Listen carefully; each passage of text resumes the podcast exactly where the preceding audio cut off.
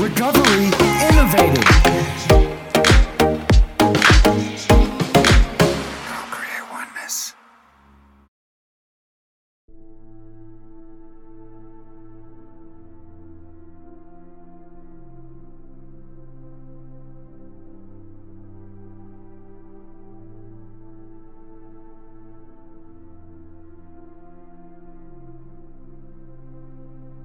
George Bernard Shaw said, People are always blaming their circumstances for what they are. I don't believe in circumstances. The people who get on in this world are the people who get up and look for the circumstances they want, and if they can't find them, make them. They're victimizers too. Like everybody is a strange mixture of victim and victimizer. Lots of terrible things happen to people that aren't justifiable in some sense. You know, well, illness strikes people randomly. I mean, not entirely randomly, obviously, but there's a very, there's a large random element in it. Where you're thrown into existence as a consequence of your birth. That's existentialists, especially in the 1950s, talked about that all the time. They talked about it as thrownness, that you're sort of thrown into reality with your particular set of predispositions and weaknesses. And, and then there's going to be times in your life where things twist in a manner that's unfair to you, that you're not getting your just deserts. Here's the deal. If you get to the top of the tree, all the fruit from the bottom of the top is going to be there, son. So I don't need you focusing on cars and money and stuff. You're going to get that. I need you to focus on why you were born in the first place. Why are you here on earth for this particular time? What are you doing here? Well, it's pretty apparent, isn't it? And every person who discovered this for a while believed that he was the first one to work it out. We become what we think about. Now, it stands to reason that a person who's thinking about a concrete and worthwhile goal is going to reach it, because that's what he's thinking about. And we become what we think about. Conversely, the man who has no goal, who doesn't know where he's going, and whose thoughts must therefore be thoughts of confusion and anxiety and fear and worry, becomes what he thinks about. His life becomes one of frustration and fear and anxiety and worry. And if he thinks about nothing, he becomes nothing. But that goes along with all sorts of unequally distributed privileges as well. And so that's the arbitrary nature of existence. And but but you can't allow those sorts of things to define you because it's not it's not that useful strategically. You're when you're playing a card game, you're dealt a, you're dealt a hand of cards. Yep. Well, what do you do? You play the hand the best you can. Why? Because all the all the hands are equal? No because you don't have a better strategy than playing the hand that you're dealt the best you can. And that doesn't even mean it'll be a winning strategy, but because people don't always win, sometimes we lose and sometimes we lose painfully and sometimes we lose painfully and unjustly. Mm. That's not the point. The point is you don't have a better strategy and neither does anyone else. He can tell you that you owe you something. I don't want nothing from you but for you to leave this room and know what you want. What do you want in your marriage? What do you want with your son and your daughter? What do you want in your health? What do you want financially? Like, how much money do you want to make a year? Now, how does it work? Why do we become what we think about? Well, I'll tell you how it works as far as we know. Now, to do this, I want to tell you about a situation that parallels the human mind. Suppose a farmer has some land, and it's good fertile land. Now the land gives the farmer a choice. He may plant in that land whatever he chooses. The land doesn't care. It's up to the farmer to make the decision. Now remember, we're comparing the human mind with the land because the mind, like the land, doesn't care what you plant in it. It will return what you plant, but it doesn't care what you plant. Now let's say that the farmer has two seeds in his hand. One is a seed of corn, the other is nightshade, a deadly poison. He digs two little holes in the earth and he plants both seeds, one corn, the other nightshade. He covers up the holes, waters, and takes care of the land, and what will happen? Invariably, the land will return what's planted, as it's written in the Bible, as ye sow, so shall ye reap. And then it's also not so obvious how privilege and victimization are distributed. You know, if you take someone who's doing quite well in life and you scratch underneath the surface, you generally don't have to scratch very far until you find one or more profound tragedies of the past or perhaps of the present. You know, and no matter how well protected you are in the world, you're still subject to illness, you're still subject to aging, you're still subject to the dissolution of your relationships, the death of your dreams, death itself. So vulnerability is built into the structure of existence. Now, if you start to regard yourself as a hapless victim, or even worse, an unfairly victimized victim, well, then things go very badly sideways for you. It's not a good strategy. You end up resentful. You end up angry. You end up vengeful. You end up hostile.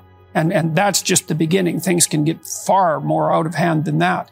So strategically, it's a bad game. It's better to take responsibility for the hand that you've been dealt. What do you want to drive? How do you want to live? Stop just waking up like an accident. What do you want? And then once you find out what you want, spend the rest of your natural life waking up and going after it. Reason why I speak with so much passion. E.T., why do you speak with so much authority? Because I'm talking about my life, not something that I read. I ate out of trash cans. Now remember, the land doesn't care. It'll return poison in just as wonderful abundance as it will corn. So up come the two plants. One corn, one poison. Now the human mind is far more fertile, far more incredible and mysterious than the land, but it works the same way. It doesn't care what we plant. Success, failure. A concrete, worthwhile goal, or confusion. Misunderstanding, fear, anxiety, and so on. But what we plant, it must return to us those who have swords and know how to use them, but keep, choose to keep them sheathed, will inherit the earth. And that's a very, that's a much better idea as far as I'm concerned, because it means that you have a moral obligation to be strong and dangerous, both of those. But to harness that and to use it in the service of good. So it, it's, it, it's, it's associated with a complex set of ideas. We wouldn't have to think if empathy guided us properly. You ain't got to start with the two parent background. You ain't got to start with wealth. You ain't got to start with your parents graduated. It's not the hand that you dealt. You got rich kids who own drugs. You got rich kids who committed suicide. You got rich kids who, who don't know their purpose in life. It's not the hand that you was dealt, baby. It's how you play your hand. You see, the human mind is the last great unexplored continent on Earth. It contains riches beyond our wildest dreams. It will return anything we want to plant.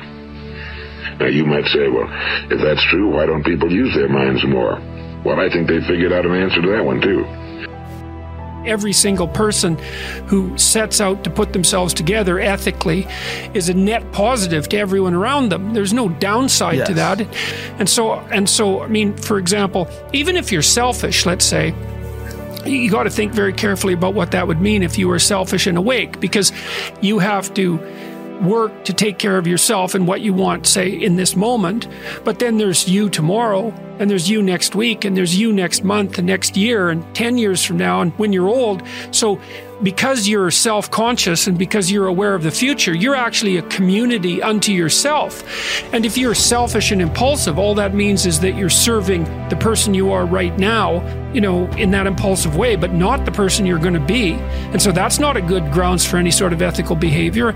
And I see that if you serve yourself properly, there's no difference between that and serving your family properly and serving your community properly, that those things all mesh in a kind of a harmonious manner. Every opportunity is the last opportunity. Every opportunity, I have to reprove myself again. Every opportunity, I'm still nervous. E.T., you've been doing this for years. Why are you so nervous? Because today you become content. Our mind comes with standard equipment at birth. It's free, and things that are given to us for nothing we place little value on. Things that we pay money for, we value. The paradox is that exactly the reverse is true. Everything that's really worthwhile in life came to us free.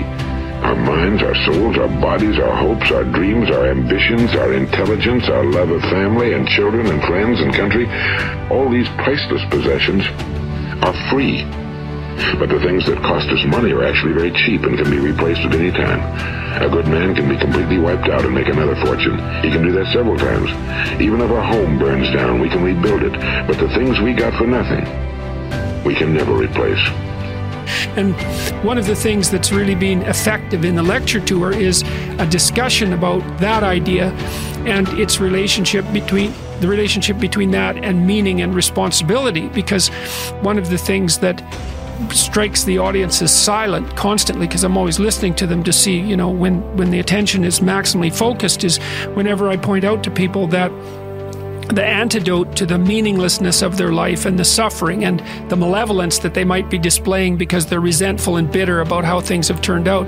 The antidote to that is to take on more responsibility for themselves and for other people. The day you stop evaluating yourself, the day you stop growing, the day you stop getting better is the day you die. Is the day the person who's trying to catch you will get you. The human mind isn't used because we take it for granted. Familiarity breeds contempt. It can do any kind of job we assign to it, but generally speaking, we use it for little jobs instead of big important ones. Universities have proved that most of us are operating on about 10% or less of our abilities. So decide now. What is it you want? For example, you spontaneously admire people, and that's a manifestation of the instinct to imitate. Again, people are very imitative. You don't admire people who don't take care of themselves. Like, unless there's something wrong with you, you, you at least want an admirable person to be accountable for themselves. And then if they've got something left over so they can be accountable for their family, well, then that's a net plus. Obviously, that's someone you think is solid. And then maybe they take care of some more people. They have a business or they're involved in the community in some positive way. You see, well, that's a person whose pattern of being is worth imitating. And so, and that's all associated with responsibility. And you ain't 10 no more. You, the decisions you make right now is up to you. You crying about something that happened to you when you was a kid. You ain't even no kid no more. You a grown man. Take full ownership. The stupid stuff you doing, your parents didn't make you play no video games. What you crying about? So what your daddy wasn't there? Your mama ended up getting married. What you crying about? He went to work every day. He never beat you. He never abused you. Your mama did the best she knew how to do. What you crying about? You grew up in a house. What you crying about? Plant your goal in your mind. It's the most important decision you ever make in your entire life. What is it you want? You want to be an outstanding salesman? A better worker at your particular job? You want to go places in your company? In your community? You want to get rich? All you've got to do is plant that seed in your mind, care for it, work steadily toward your goal, and it will become a reality. It not only will, there's no way that it cannot. Hey, do you want to discover how to quickly and easily manifest everything you desire? Reprogram your subconscious mind within minutes. My online mentor, Jake Ducey, has created a neuro linguistic programming software that instantaneously reprograms your subconscious mind. And you can join his free masterclass to get a crack at a free demo of this amazing product. To join the masterclass, just go to danwilkz.com com slash reprogram. That's D-A-N-W-I-L-K-Z dot com slash reprogram.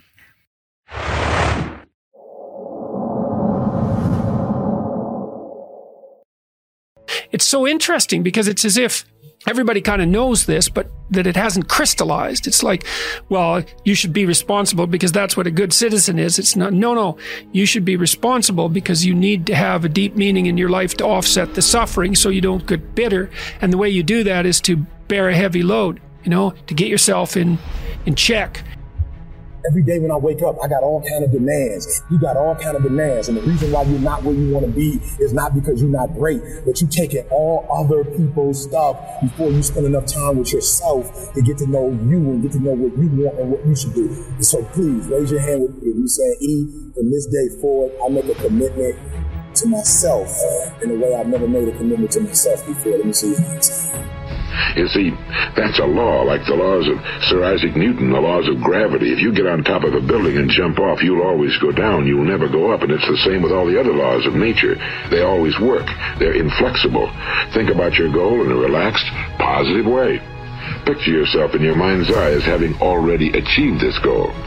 See yourself doing the things you will be doing when you've reached your goal for you now and for you in the future, and then to do the same for your family and your community, and that there's real nobility in that, and there's real meaning. And more, the other thing that I've been suggesting to people, and I also believe this, is that, and I think that the guys that have come to talk to me, especially the ones that have had real, real rough lives, they really understand this. If you don't get your act together and you let yourself slide, then what kind of moves in to take the place of what you could have been is something that's really not good at all. That I'm gonna ride. I'm going to fight. I'm going to work. I'm going to press toward. I'm going to learn. I'm going to do everything in my power every single day. I'm going to do everything in my power to become a victor and not a victim.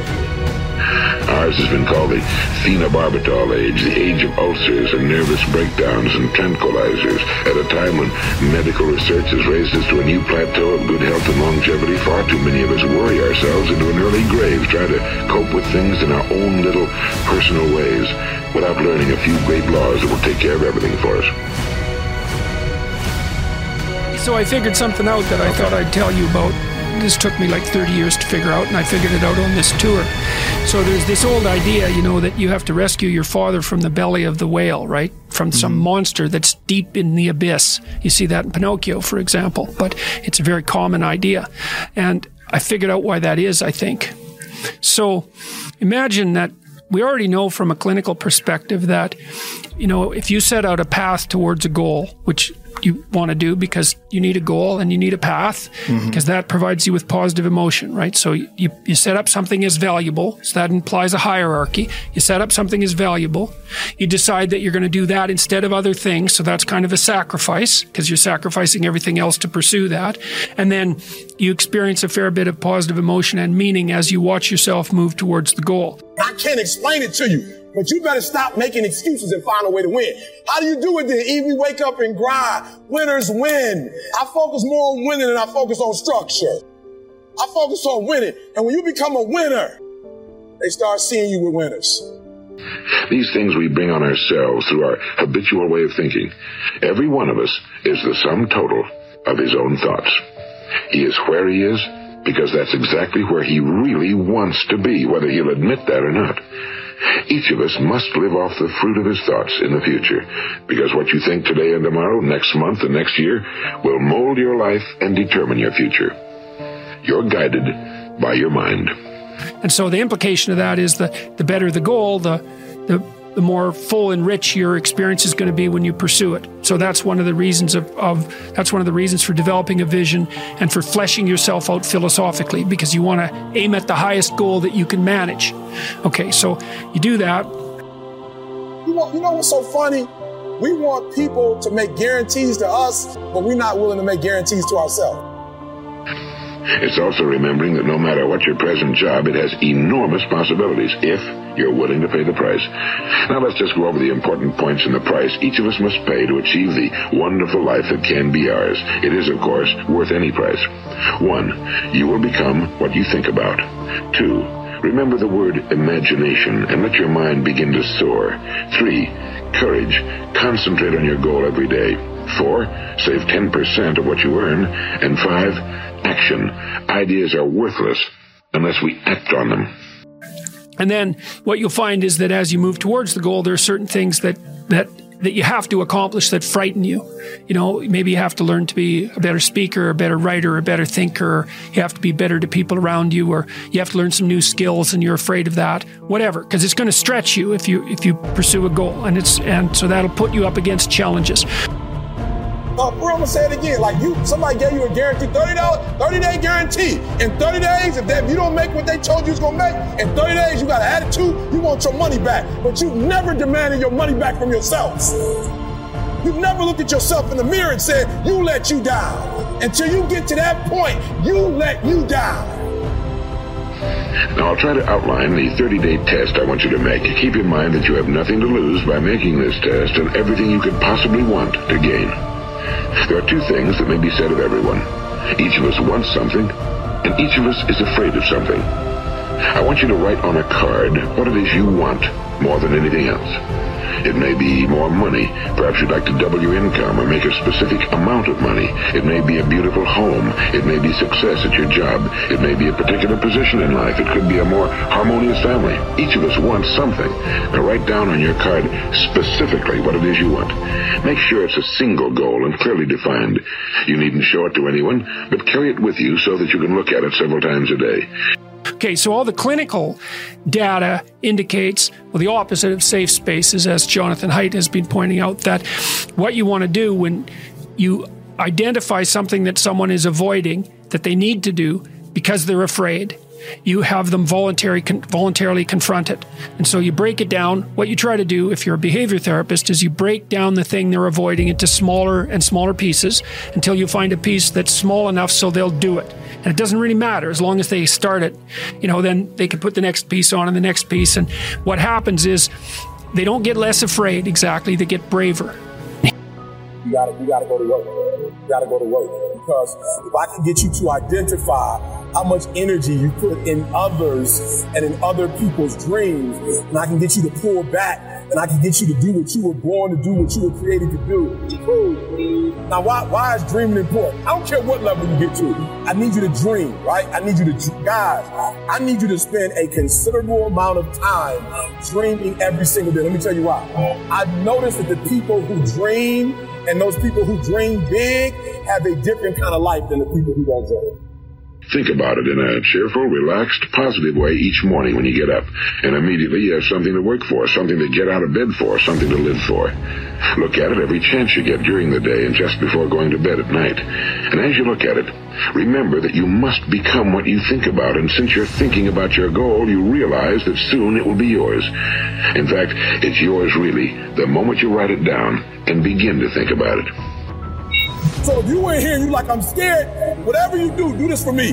Do not sabotage yourself with fear. Fear is not real. That's something in your brain. Like it does not exist. How do we get over it? You get over it by dreaming of what you can be. Look at the abundance all around you as you go about your daily business. You have as much right to this abundance as any other living creature. It's yours for the asking. Now we come to the difficult part. Difficult because it means the formation of what is probably a brand new habit, and new habits are not easily formed. Once formed, however, it will follow you for the rest of your life. Stop thinking about what it is you fear. Come on, y'all gotta hear what I'm saying. There are those of you in this room, you spend a majority of your life doing what other people want you to do. You don't even know who you are. And so even what you're doing, you're not doing it 120% because you're doing what somebody else wants you to do. You're not that, you're not good enough to be somebody else. Each time a fearful or negative thought comes into your consciousness, replace it with a mental picture of your positive and worthwhile goal. And there'll come times when you feel like giving up. It's easier for a human being to think negatively than positively. That's why only 5% are successful. So I need y'all to do me a favor. I need you to be, I need you to be selfish on the dream piece. Because what you have to understand is when you know who you are, so you start operating that, you're gonna start blessing people the way you couldn't bless people before when you didn't really know who you were. See, this is the teaching the millennials need. This is what the millennials need, guys. The millennials have rushed right into what they thought we wanted them to have, and that's cars and stuff. Why? For the generation before, for some of us, right, it was a working class, so they were, they were in poverty, God. And so the, the, the, they grew up watching their family work hard to get stuff. And so now we wonder why they just want stuff, stuff, stuff, stuff. Because that's all they seen in their home. That's all they heard. They see their parents go out and bring, to buy nicer houses, to get better cars than grandma had, better stuff. So I, I need you to be selfish on the first tier, and that's dream. I need you to be real selfish because you can't help anybody else. You must begin now to place yourself in that group. For 30 days, you must take control of your mind. It will think about only what you permit it to think about. Each day for this 30-day test, do more than you have to do. In addition to maintaining a cheerful, positive outlook, give of yourself more than you've ever done before. Do this knowing that your returns in life must be in direct proportion to what you give. The moment you decide on a goal to work toward, you're immediately a successful person. You, want, you know what's so funny? We want people to make guarantees to us, but we're not willing to make guarantees to ourselves. Uh, I'm gonna say it again. Like you, somebody gave you a guarantee, thirty dollars, thirty day guarantee. In 30 days, if, they, if you don't make what they told you was gonna make, in 30 days you got an attitude, you want your money back. But you never demanded your money back from yourself. You've never looked at yourself in the mirror and said, you let you down. Until you get to that point, you let you down. You are then in that rare and successful category of people who know where they're going. Out of every hundred people, you belong to the top five. Don't concern yourself too much with how you're going to achieve your goal. Leave that completely to a power greater than yourself. All you have to do is know where you're going. The answers will come to you of their own accord and at the right time. You've never, you're not brave enough. You want to put it on somebody else. The reason why I'm not successful is because of my boss. Have you ever looked at yourself in the mirror and said, I'm not getting up on time. I'm not going to work on time. I'm not putting in 120% when I'm at work. I let me down. You just said you're giving 50%. You owe you an explanation. You owe you an explanation. You need to look at yourself in the mirror and say, why are you only giving 50%? What's wrong with you? Remember these words from the Sermon on the Mount, and remember them well. Keep them constantly before you this month of your test. Ask, and it shall be given you. Seek, and ye shall find. Knock, and it shall be opened unto you. For every one that asketh receiveth, and he that seeketh findeth, and to him that knocketh it shall be opened. So it's not only that if you're living a, like a dissolute life, that you're not aiming at anything positive, and so you don't have any real meaning, and you're subsumed by anxiety and all of that and hopelessness. But something kind of hellish moves in there too to to occupy that place, and so then you end up making things worse.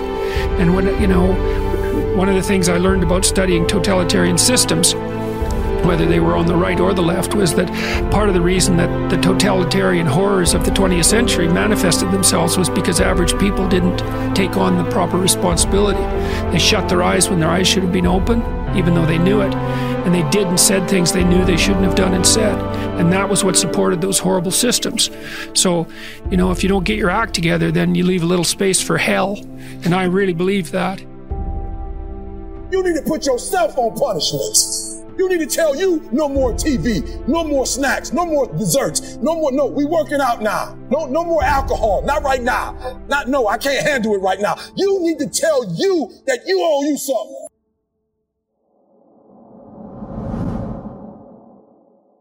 Hey, thanks for listening. If you love today's episode, don't forget to hit that subscribe button so that you never miss another episode. Scroll down and leave us a five star review so that our content can naturally reach more people. Share this episode on social media. And until next time, you are full of amazing, unlimited potential, and only you can provide your gifts to the world. Go out and make it your mission to make someone else's day better. See you next time.